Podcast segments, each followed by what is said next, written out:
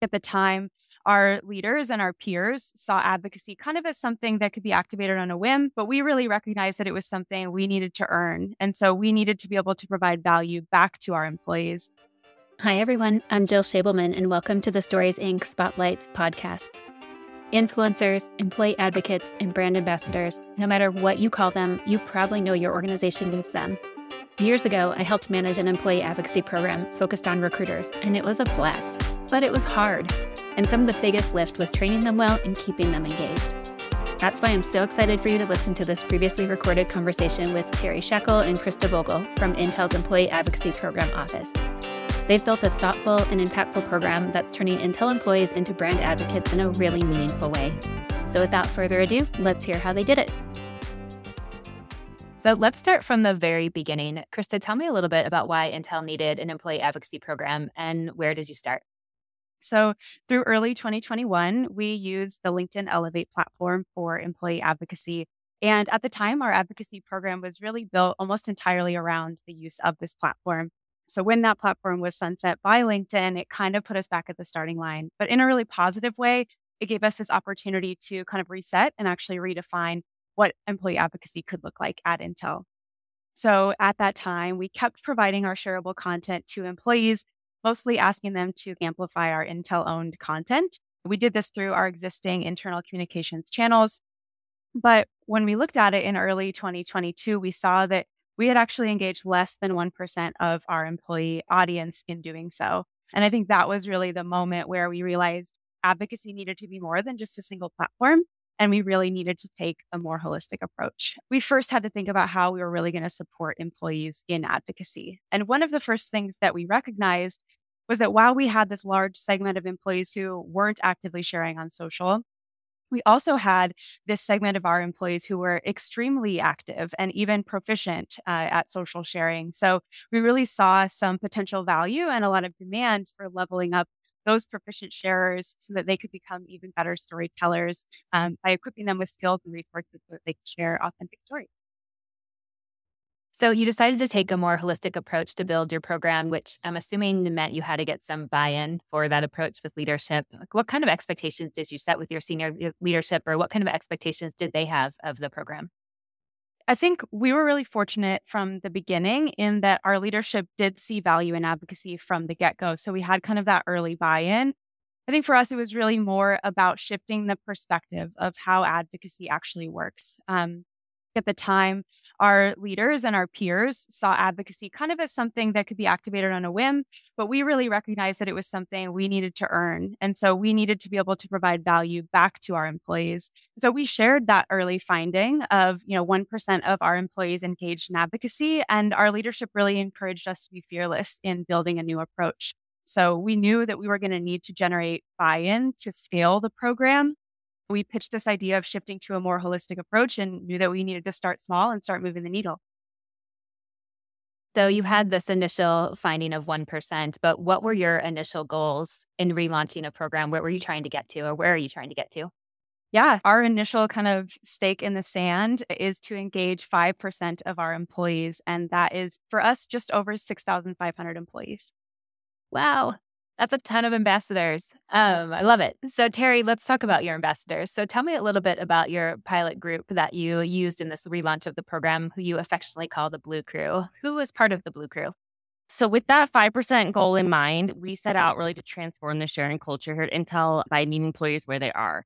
So, while, like Krista mentioned, we know there are employees that are proficient sharers here at Intel, we also know there are some that are just beginning their journey. So, we looked at the ones that were proficient that wanted to level up their skills even further. And that is where the Blue Crew Ambassador Pilot program was born.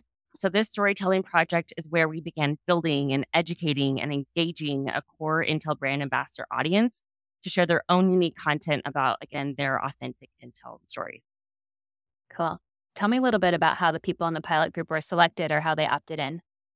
We began to focus on employees who were best positioned to lead the way as ambassadors. So, we looked at two different audiences to help comprise our pilot ambassador audience, which we were aiming for about 50 employees. First, we looked at our advocacy early adopters. We knew they were likely already sharing off the shelf content but that they might need help developing their own voice and they might need more of an opportunity for increased um, collaboration and visibility. So we identified this um, group of advocacy early adopters by looking at our advocacy channels, super users. We looked at content creators and just through social media discovery. Next, we looked at our employee resource groups. These members are really good at identifying and activating employees at times that matter most but they also need tools to engage employees to tell more compelling stories consistently throughout the year. So we identified employee resource group members by talking with leadership council members and just their community recommendations. And after that identification and then the invitation process, we had 51 participants that were really diverse from 13 different countries, nine different business units, four different ERGs, and three leadership councils. So it was really great to see this um, diverse come together. Yeah, I love that. I'm so impressed with the intentionality that's went into finding this really diverse global group. And so as this group got started, what initial training did you provide to the Blue Crew? As you said, people are at kind of different places, probably in their social sharing, but what did you do to help them get started? So we started with kind of the question of like, what's in it for them? And so for us, we looked at this as an opportunity for them to expand their skill set build their personal brand and expand their network. So, with that in mind, we decided to partner with an external vendor to design an exclusive three part series, which would help ambassadors learn practical tips for social sharing and then build their social storytelling skill. I think many of us have been in the place where we launch a program, we train a group of people, but then enthusiasm can die out a little bit. So, outside of that initial training, how did you keep this pilot group engaged as ambassadors? We really wanted to build a sense of community among the ambassadors. So we started by creating a closed group on Yammer. I think it's called Viva Engage now. And this space really served as a kind of a safe place for us to engage in weekly conversations, share best practices. We can ask questions. They could share their social content that maybe they wanted a little extra boost on and just network with other brand ambassadors. Cause again, they were from all over the company and the world. So it was a really great place for that. And it also was a place for us where we could just house important links and documents and training session recordings. So I always like to think of it as like our headquarters for ambassadors. We also would host informal office hours to discuss social trends and just share program updates, ask for their feedback. It was also a time where ambassadors could bring us questions. So it's really just a good time for us to have free flowing conversations and get to know each other better.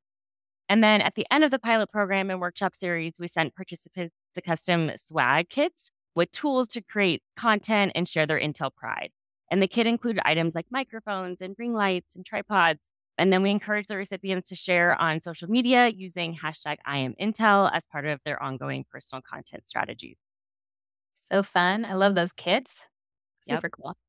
So at the end of the pilot, um, what kind of success did you see? We received great feedback from our pilot participants that the workshops really helped them create more personal content and then in return, they were fulfilling our ask of them, which was to share two unique social uh, social posts each month.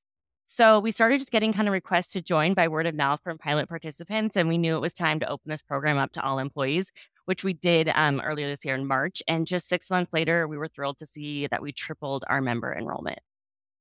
So now you're up to 150 ish ambassadors, and I'm sure growing all the time some who are original members and others who are just joining now. How are you keeping everyone engaged? As we expanded our ambassador audience, we knew we had to do the same for our resources. So we began with sending a survey to pilot participants to learn more about what they enjoyed about the program and where they saw areas of opportunity.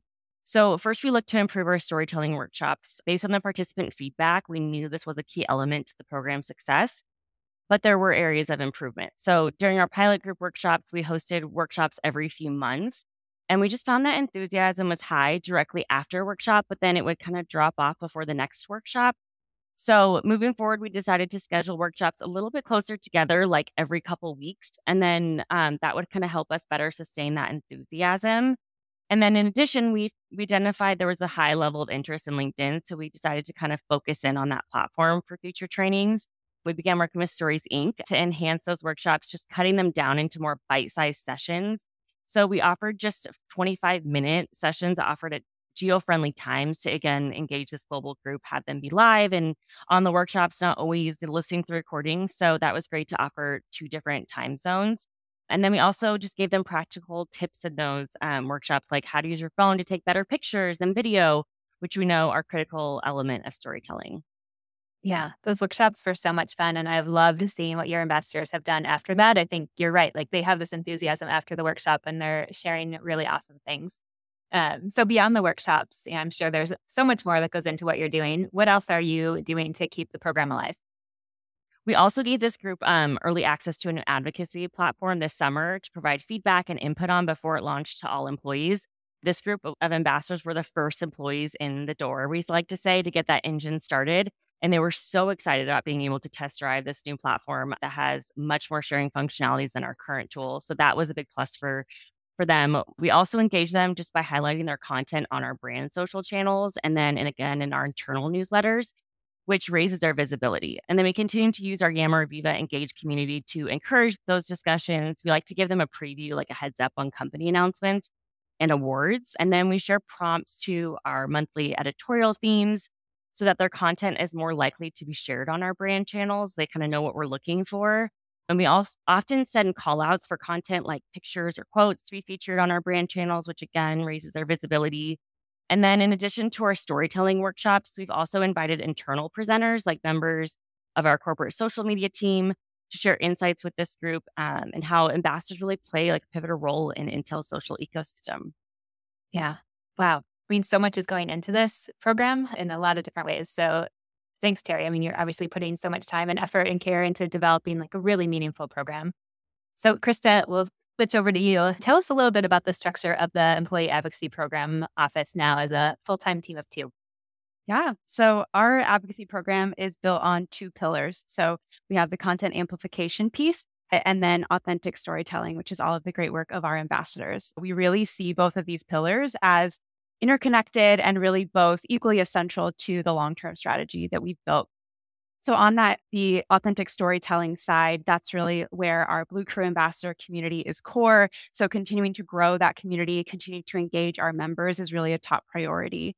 Then on the content amplification side, as Teri mentioned, you know, tooling. So we knew that we were going to need to make it easier for employees not just our ambassadors, but also our broader employee audience who maybe wasn't as active on social or maybe didn't know where to start. So for us uh, on that side, it was really about um, being able to identify a platform to support our employees. Um, importantly for us on the the program side measurement was a really big gap for us. Um, so being able to identify an enterprise advocacy solution that was going to make it easier for our users and give us more data to understand the impact of advocacy um, really became our top priority. And now we've been able to launch this new platform the intel share hub for our ambassadors as well as our broader employee audience I love the approach that you've taken to this. You know, many times, you know, we have this problem or this challenge, and our first reaction is to like find a technology or a tool. Like, how can we, you know, buy something to solve it? But you did the opposite, right? You created this community of people who wanted to share on social. You showed the value of what that created for the Intel brand, and then introduced this tool to be even more impactful. Uh, so I know you're early on in the journey, but tell us a little bit about the platform's launch and where you're at. So, Teri mentioned we launched first to our Blue Crew Ambassador community. So, we launched to them in July of 2023 this year. They shared a lot of great feedback, asked really great questions that helped us kind of prepare for our all employee launch, which we are now beginning. Actually, in less than a full quarter, those ambassadors, along with other pilot members, we had about 220 in total. They actually outpaced all sharing activity from the entire previous year. So just really incredible early results. And we're so excited now to carry that momentum forward as we launch to all employees. Awesome. And so how are you going to promote the Share Hub to employees who haven't been part of advocacy efforts or don't don't quite know what you're up to? Yeah, absolutely. So uh, from the moment we launched almost to our ambassador community, we were getting questions about can i share this? You know can i tell my teammates and my colleagues about this? And so we did we gave them that opportunity to really be the first ones to share kind of through word of mouth. So we gave ambassadors that opportunity to share first uh, before we did any kind of formal communications about the platform. And we really continue to see this as a big opportunity to let our ambassadors lead the way not with not just with this platform but with uh, advocacy as a, a whole here at intel. You know of course we're also leveraging our internal communications channel we're presenting in lots of forums across Intel. And importantly, we're partnering with our local communications teams around the world uh, so that we can bring more visibility to this platform as well as our um, advocacy program office. Um, and I really think that those partnerships are going to be essential as we grow and engage more employees in a meaningful way. I think it's so important to remember this idea of um, advocacy really is owned by the employees. You know, you help facilitate it, but it really is owned by them. Like they're the ones that really can drive all these efforts and make it, make it successful. So yeah, that's really smart. Cool. Well, it's a really exciting time, obviously, for your program. Teri, what's next for the program and what are you most excited about? Yeah, as Krista mentioned, we're so excited for the possibilities of launching this Intel Share Hub and using it as a tool to really further engage and especially show the value of our Blue Crew. We've leveraged some of the leaderboard functionalities to spark some friendly competition and been able to recognize active participants of the group. So we're really excited for that. Yeah. And so I'm going to peel back the layers a little. Teri, you started this advocacy journey as a 10 hour a week side job in another role, right? So it's been a journey for you. So looking back at everything that you, Krista, and your ambassadors have accomplished so far, what advice would you give to someone looking to bring employee advocacy to their own organization? A really great question. I would say identify your champions and just start there. They can give you feedback and insights that really shape the strategy and help build momentum and start that engine. We've had such great partners here at Intel from various business groups and different geos that have really shared different perspectives for us to help us build an inclusive program and help connect the dots across a company of this size. So definitely having those partnerships is really helpful. Just remember, it's a marathon, not a sprint, which is actually a, a saying that Stories Inc. likes to share during our storytelling workshops but I really love it because it's just about starting where you are and then little by little just making progress and building, uh, you know, your program resources. Yeah. Those are great pieces of advice. Thanks so much for sharing of this. Yeah. yeah, it's been great. You're doing amazing work. And the hashtag I am Intel out in LinkedIn and Instagram and other places is also a cool place for other, everyone to see what your ambassadors are doing. So definitely encourage people to search that hashtag and see what's out in the world from Intel. Thanks for having us. Thank you.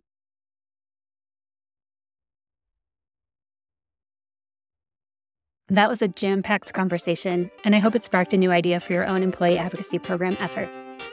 My main takeaway is that you need to start with the what's in it for them when asking employees to be ambassadors. And speaking of what's in it for them, here at Stories Inc., we saw a huge gap in training for employee ambassador programs and created a self paced online course that's a great resource for helping ramp up or re energize your employee advocacy program. You can learn more about it at our website, storiesincorporated.com slash courses. And thank you for listening in. Head over to storiesincorporated.com for more resources, guides, and tips on growing your employee story efforts, no matter what role you're in.